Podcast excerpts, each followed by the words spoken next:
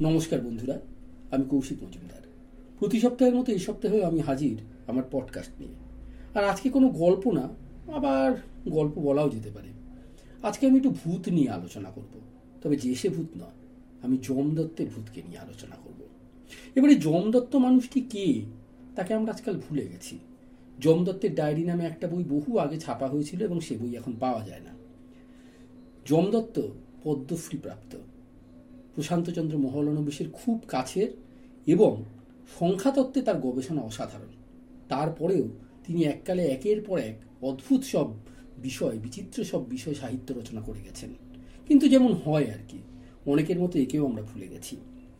পদ্মশ্রী যতীন্দ্রমোহন দত্ত এরকমই একজন বিফৃত বাঙালিয়ান তার জন্ম আঠেরোশো চুরানব্বই সালে এবং মৃত্যু উনিশশো পঁচাত্তর সালে।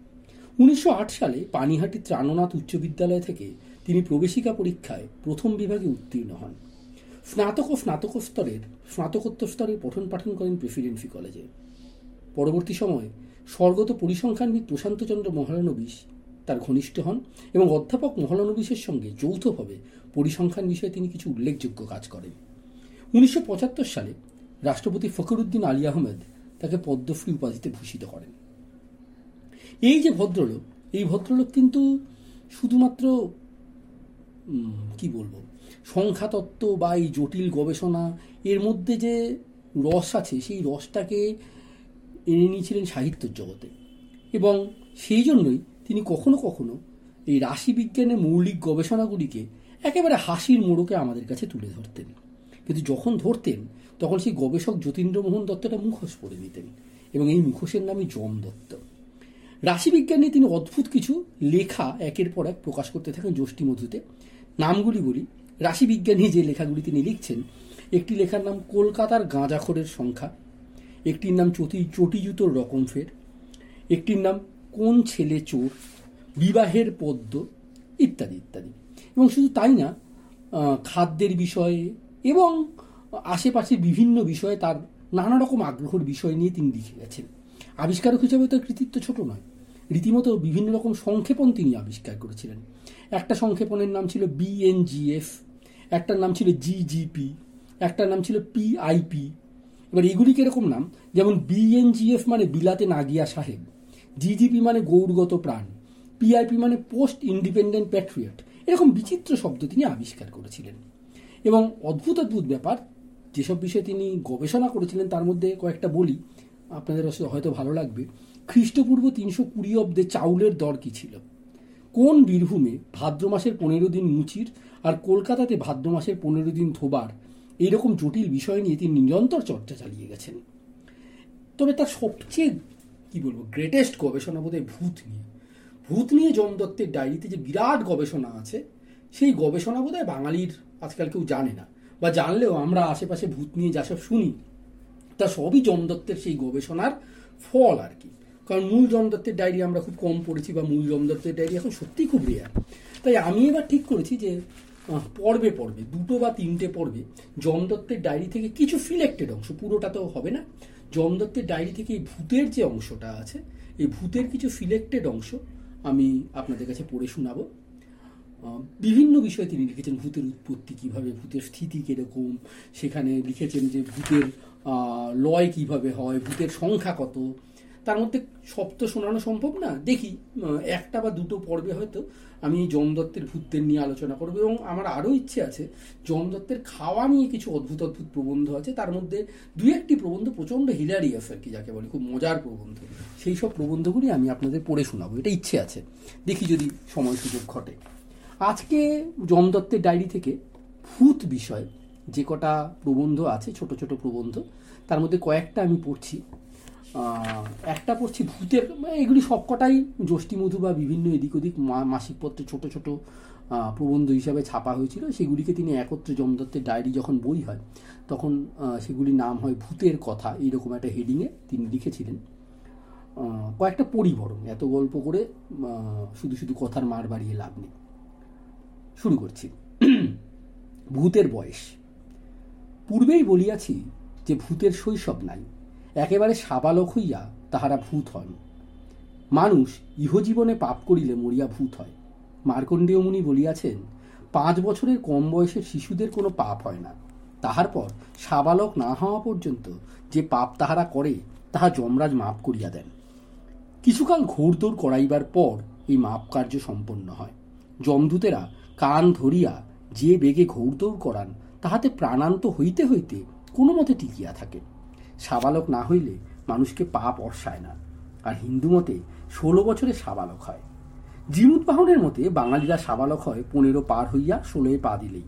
আর খোট্টা, উড়িয়া, অন্ধ্র, মারাঠিরা প্রভৃতি পূর্ণ হয় ষোলো হইলে। এমতে বাঙালি ভূতের অনুপাত বা সংখ্যা কিছু বেশি। তবে বাঙালিরা বেশি দিন বাঁচেন না অন্য প্রদেশের তুলনায়। বাঙালি ভূতের গড় বয়স হইতেছে তিরিশ হইতে পঁয়ত্রিশ।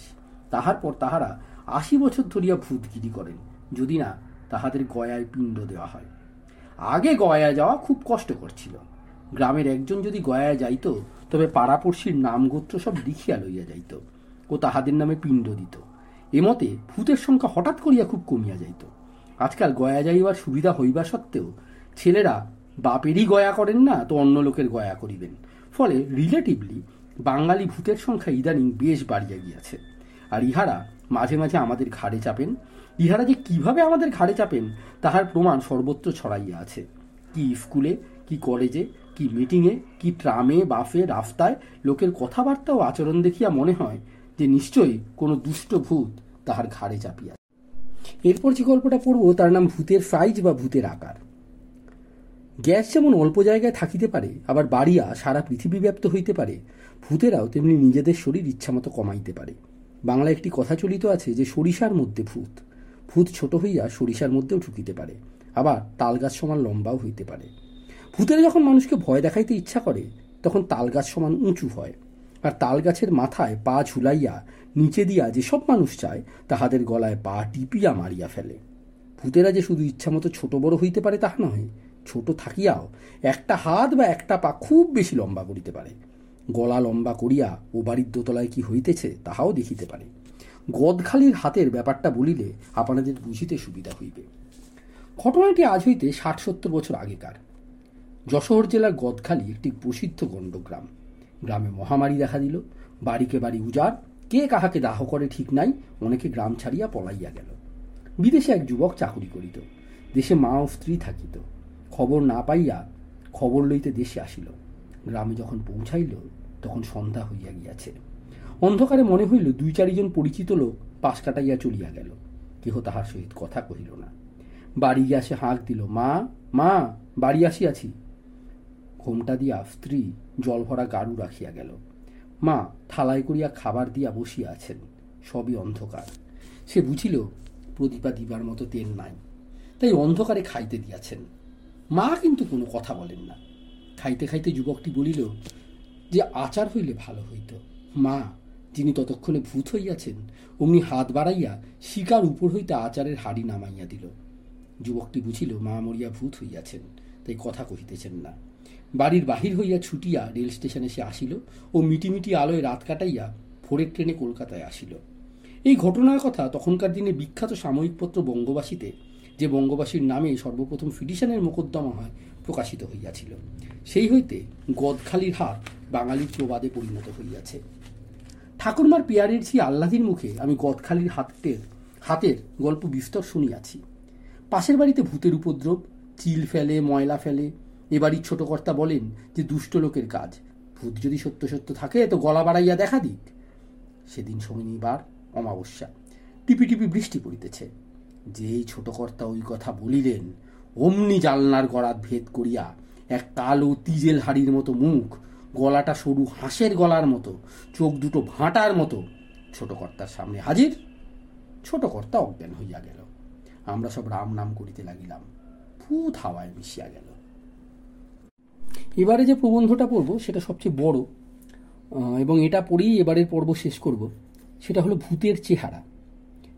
ভূতের বা পেতনির চেহারা কদাকার, কালো তার উপর চেহারায় কোনো লালিত্য নাই। সুপুরুষ ভূত আর কাঁঠালের আমসত্ব বা সোনার পাথর বাটি একই কথা। রাম দেখিতে খুব কদাকার এই জন্য রামের চেহারা বর্ণনা করিবার সময় বলি, রামকে ভূতের মতো দেখিতে। ভূতের চোখ দুইটি ভাঁটার মতো লাল লাল গোল গোল, যেন কোটর থেকে ঠিকরাইয়া বাহির হইয়া আসিতে চাহিতেছে। আমাদের মতো পদ্ম পলাশলোচন বা অঞ্জন নয়না নহে। ফাঁটা কাহাকে বলে আজকালকার ছেলে ছোকরা তো বটেই, অনেক শহুর বয়স্ক লোকও জানেন না। দুঃখের বিষয়, এই না জানাকেই তাহারা গৌরবের বলিয়া মনে করেন। অনেক শহুরে লোক তাহারা ধান কাঠের তক্তা আফিং কাঠের বাড়ি বলেন। এই জন্যে ভাঁটা যদি কাহাকে বুঝাই বলে, বুঝাইবার চেষ্টা করি, তো আপনারা রাগ করিবেন না। ধৈর্য ধরিয়া শুনুন। আমাদের বাল্যকালে পাড়াগায় ভাঁটা লইয়া খেলা করিয়াছি।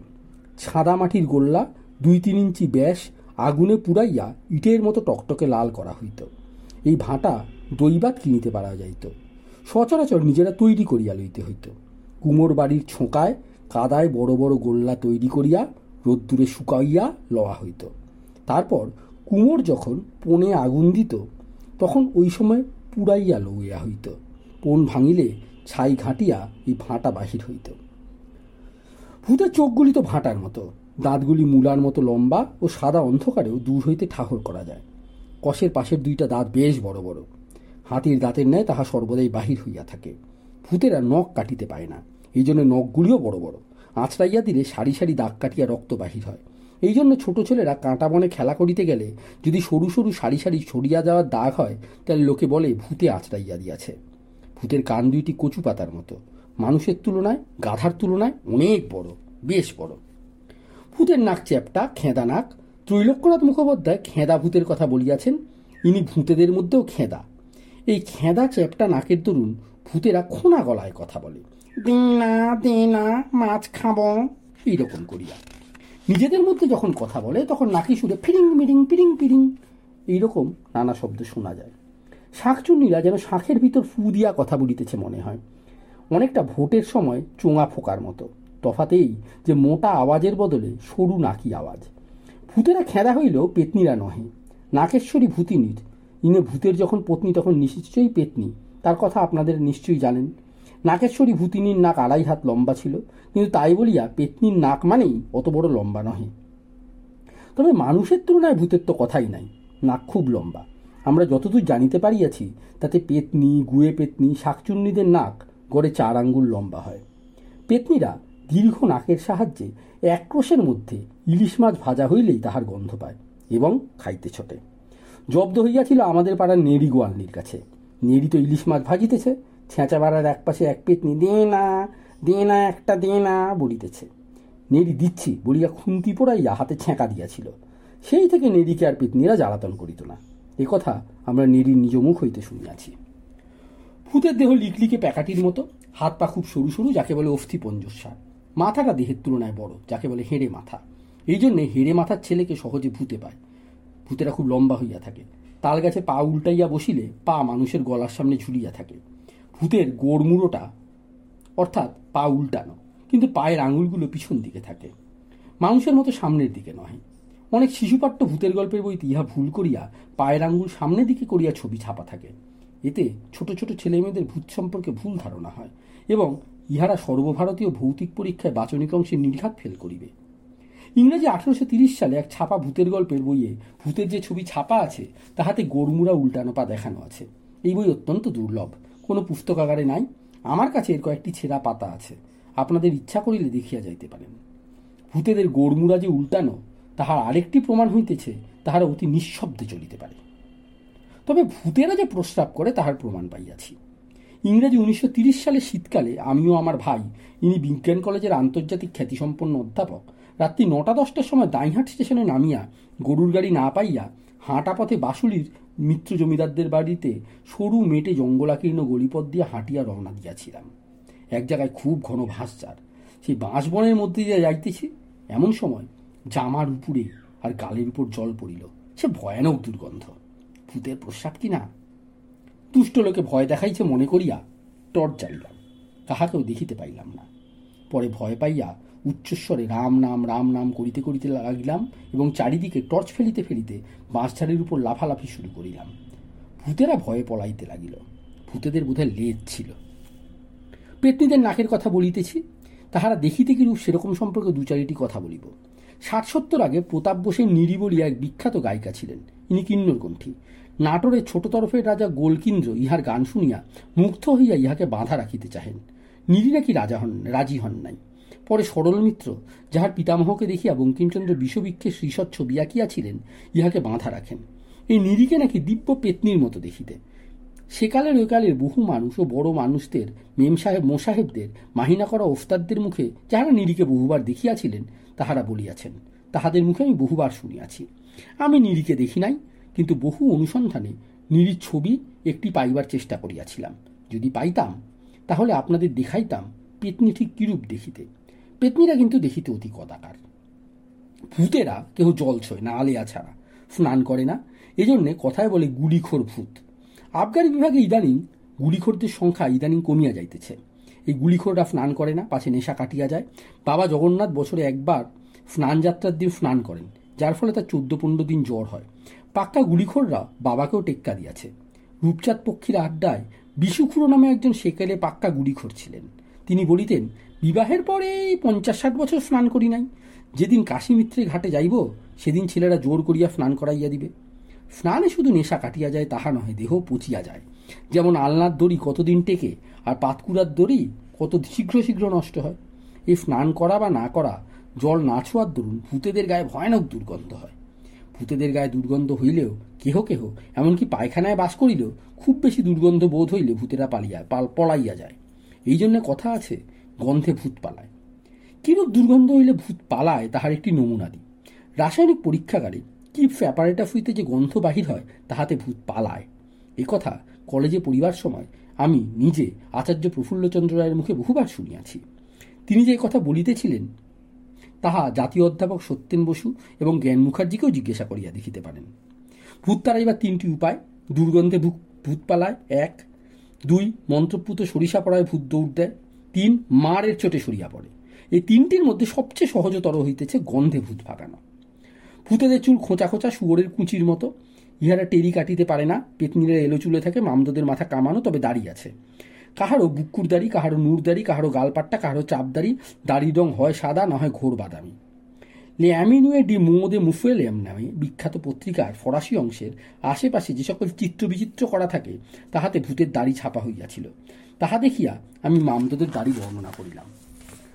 ব্রহ্মদিত্যদের গলায় পৈতা থাকে, মোটা সাদা ধপধপে অন্ধকারে ঠাহর হয়। মাথায় জটা, ঋষিতুল্য দাড়ি, পায়ে ঘোঁড়তলা কাঠের খরম খটখট করিয়া চলেন। গোরমুড়া উল্টানো নহে। এই বর্ণনায় আমরা অধরমিত্র মায়ের মুখে শুনিয়াছি। তিনি এক হাতে গঙ্গা মৃত্তিকা লইয়া বুকের ভিতর কাপড় চাপা দিয়া শিব গড়িয়া নিত্য গঙ্গার স্নান সারিয়া পূজা করিতেন। তিনি বলিতেন, দুই হাতে শিব গড়িলে বাঁ হাত ঠেকিয়া শিবের মাহাত্ম নষ্ট হয়। পিসাজদের মুখ গাধার মতো হয়। গাধার মুখের মুখের চেয়ে একটু অবশ্য লম্বা এবং উল্টানো, সরু, অর্থাৎ পিছন দিকে মুখ ফিরানো। পায়ে ঘোড়ার ন্যায় খুব হয়। পিসাচরা লাফাইয়া লাফাইয়া চলে। হেলিকপ্টারের মতো শূন্যে উঠিতে পারে না। ইহার ফোঁটা ফোঁটা রক্ত পড়িলে জীব বাহির করিয়া চাটিয়া খায়। খুব রোগা, দেহের রং কালো, মুখের করণ গাধার মতো। যাহারা বাপ মাকে খাইতে দেয় নাই, তাহারা মরিয়া পিসাচ হয়। পেঁচোর রং নীল, মাথা দেহের তুলনায় অনেক বড়। ছোট ছেলের মাথায় ধোবার বোঝা চাপাইলে যেমন দেখিতে হয় সেই রকম দেখিতে। ছোট ছোট আঁতুরে ছেলেদের পেঁচোয় পাইলে তাহারা নীল হইয়া যায়। তার কারণ পেঁচো স্বয়ং নীল। পেঁচোর রক্তের ন্যাকড়ায় বাস করে, তখন খুব ছোট হইয়া থাকে। আলেয়া জলায় থাকে টপ করিয়া জলে মুখ বন্ধ করিলে খপ করিয়া নিভিয়া যায়। ইহাদের দেহ কেউ দেখিতে পায় না। গায়ে একরকম বিশিষ্ট গন্ধ থাকে। সেই গন্ধ বেশি নাকে গেলে মানুষ অজ্ঞান হইয়া যায়, সময় সময়ে মরিয়াও যায়। ইহারা মানুষকে পথ ভুলাইয়া ঘুরাইতে ভালোবাসে। সহজে মরিতে চাহে না, তবে কখনো কখনো জলার পাখে ডুবিয়া আলেয়া মরিয়া যায়। যে সকল শ্যাওলা আগাছা পূর্ণ দিঘিতে জটে বুড়ি থাকে, সেসব দিঘিতেও ইহারা থাকে। তবে জটে বুড়ির সঙ্গে ইহাদের কোনো সম্পর্ক নাই বলিয়াই মনে হয়। এবার কন্দ কাটার কথা বলিতেছি, মাঠে ঘাটে ঘুরিয়া বেড়ায় একেলা কাহকে পাইলে, বিশেষ করিয়া ছোট ছেলে ধরিয়া খায়, ইহার এক মাটির মূর্তি আমি দেখিয়াছি। হুগলি জেলার কামারকুণ্ডু রেল স্টেশনে নামিয়া মালখান মাইলখানেক দূরে এক বিলের ধারের মূর্তিটি লম্বায় আন্দাজ তিন ফুট, লিকলিকে হাত পা, নখ খুব বড় বড়, মাথা নাই, কাঁধের উপরটা প্লেন আমাদের যেখানে নাভিকুণ্ডল সেখানে প্রকাশ্য হাঁ, দাঁত বাহির করিয়া আছে। চোখ নাই, নাক নাই, কান নাই। আমি জিজ্ঞেস করিলাম এই কার মূর্তি? লোকে বলিল কন্ধ কাটার ধান কাটা হইলে অনেকে ধান চুরি করে। এই মূর্তি ধান খেতে বসাইয়া দিলে কন্দ কাটা নাকি চোরদের তাড়াইয়া দেয়। চণ্ডুর শুধু মাথা আছে, ঘরের কড়িকাঠে মাঝে মাঝে আসে। সহজে মাথাটিও দেখিতে পাওয়া যায়, নয় শুধু গলার স্বর শুনিতে পাওয়া যায়। যে কোনো মানুষের স্বর তাহার অনুকরণ করিতে পারে। চণ্ডু এইমাত্র আমার স্বর অনুকরণ করিল, একটু পরে হেঁড়ে গলায় কথা বলিল। আবার খানিক্ষণ বাদে চিঁ চিঁ করিয়া তারপর আবার ভীমকণ্ঠে কথা বলিল। চণ্ডুকে নাকি সহজে পোষ মানাইতে পারা যায়। আমাদের পাড়ার হাপু খেলোয়াড় নিতাইয়ের এইরূপ পোষা একটি চণ্ডু ছিল। সে অনেকের স্বর অনুসরণ করিতে পারিত। কখনো তাল গাছের মাথা থেকে, কখনো মাটির নিচ থেকে কথা বলিত। দানও নাকি মানুষের চেয়ে অনেক বড়? তবে কেহ তাহাকে দেখিয়াছে কথা শুনি নাই। মরার উপর দানও বসিলে মরার ভয়ানক ক্ষতি হয়। কখনো কখনো মরা খাটিয়ার উপর উঠিয়া বসে। দানও জ্যান্ত মানুষকে ধরে না। যেসব মানুষের মরিবার পর দোষ পায়, তাহাদের দানও পায়। কোনো কোনো ভূতের আবার শিং গজায়। এই শিং মাথার মধ্যিখান দিয়ে গজায়। এই শিং হরিণের শিং, এর মতো অনেকটা, এক হাত বা দেড় হাত খাঁড়া উঁচু। কারণ ঠাকুরমার পেয়ারের আল্লাদিজি ও দিদিমার প্রিয় আতর আতরের অবশ্য একটি নিজস্ব নাম ছিল, দিগম্বরী বা নিস্তারিণী এই জাতীয় কিছু। দিদিমাকে সেই নাম ধরিয়া রাখিতে নাই। তাই দিদিমা আদর করিয়া তাকে আতর বলিয়া রাখিতেন উভয়ের মুখ হইতেই শুনিয়াছি, যাহারা জীবৎকালে স্ত্রীর রোজগারে খায়, তাহারা মরিয়া ভূত হইলে তাহাদের মাঝখান থেকে বড় সিং গজায় বেশিরভাগ মামদোদের একটা গোঁজের মতো লেজ আছে। এই লেজ সাধারণত বেড়ে, নেড়ি, কুত্তার মতো পিছনে গুটাইয়া রাখে। একবার যদি মানুষের ঘাড়ে চাপিয়া এই লেজ মাটিতে পুঁতিতে পারে তাহা হইলে রোজার বাপের সাধ্য নাই সেই মামদোকে তাড়ায়। এই কথা আমরা নিজেরা মুন্সি তাজউদ্দিনের মুখে বহুবার শুনিয়াছি। আজ এই অবধি। জ্যৈষ্ঠী মধুর আষাঢ় তেরোশো সত্তর বঙ্গাব্দের এই লেখাটি ছাপা হয়েছিল। লেখা পড়েই বুঝতে পারছেন যে যমদত্ত ভূতেদের নিয়ে কীরকম অদ্ভুত, বিচিত্র লেখা লিখে গেছেন। এরকম আরও প্রচুর লেখা আছে। যদি আপনাদের ভালো লাগে অবশ্যই জানাবেন। যম দত্তকে নিয়ে আরও দুই একটা পর্বে একটু আলোচনা, গল্প ইত্যাদি করার ইচ্ছা রইল। সবাই ভালো থাকবেন এক সপ্তাহের জন্যে। ইচ্ছা আছে আবার আগামী সপ্তাহে হয়তো যমদত্ত হয়তো অন্য কিছু নিয়ে আবার ফিরে আসার। কেমন লাগল জানাবেন কিন্তু। ভালো থাকবেন।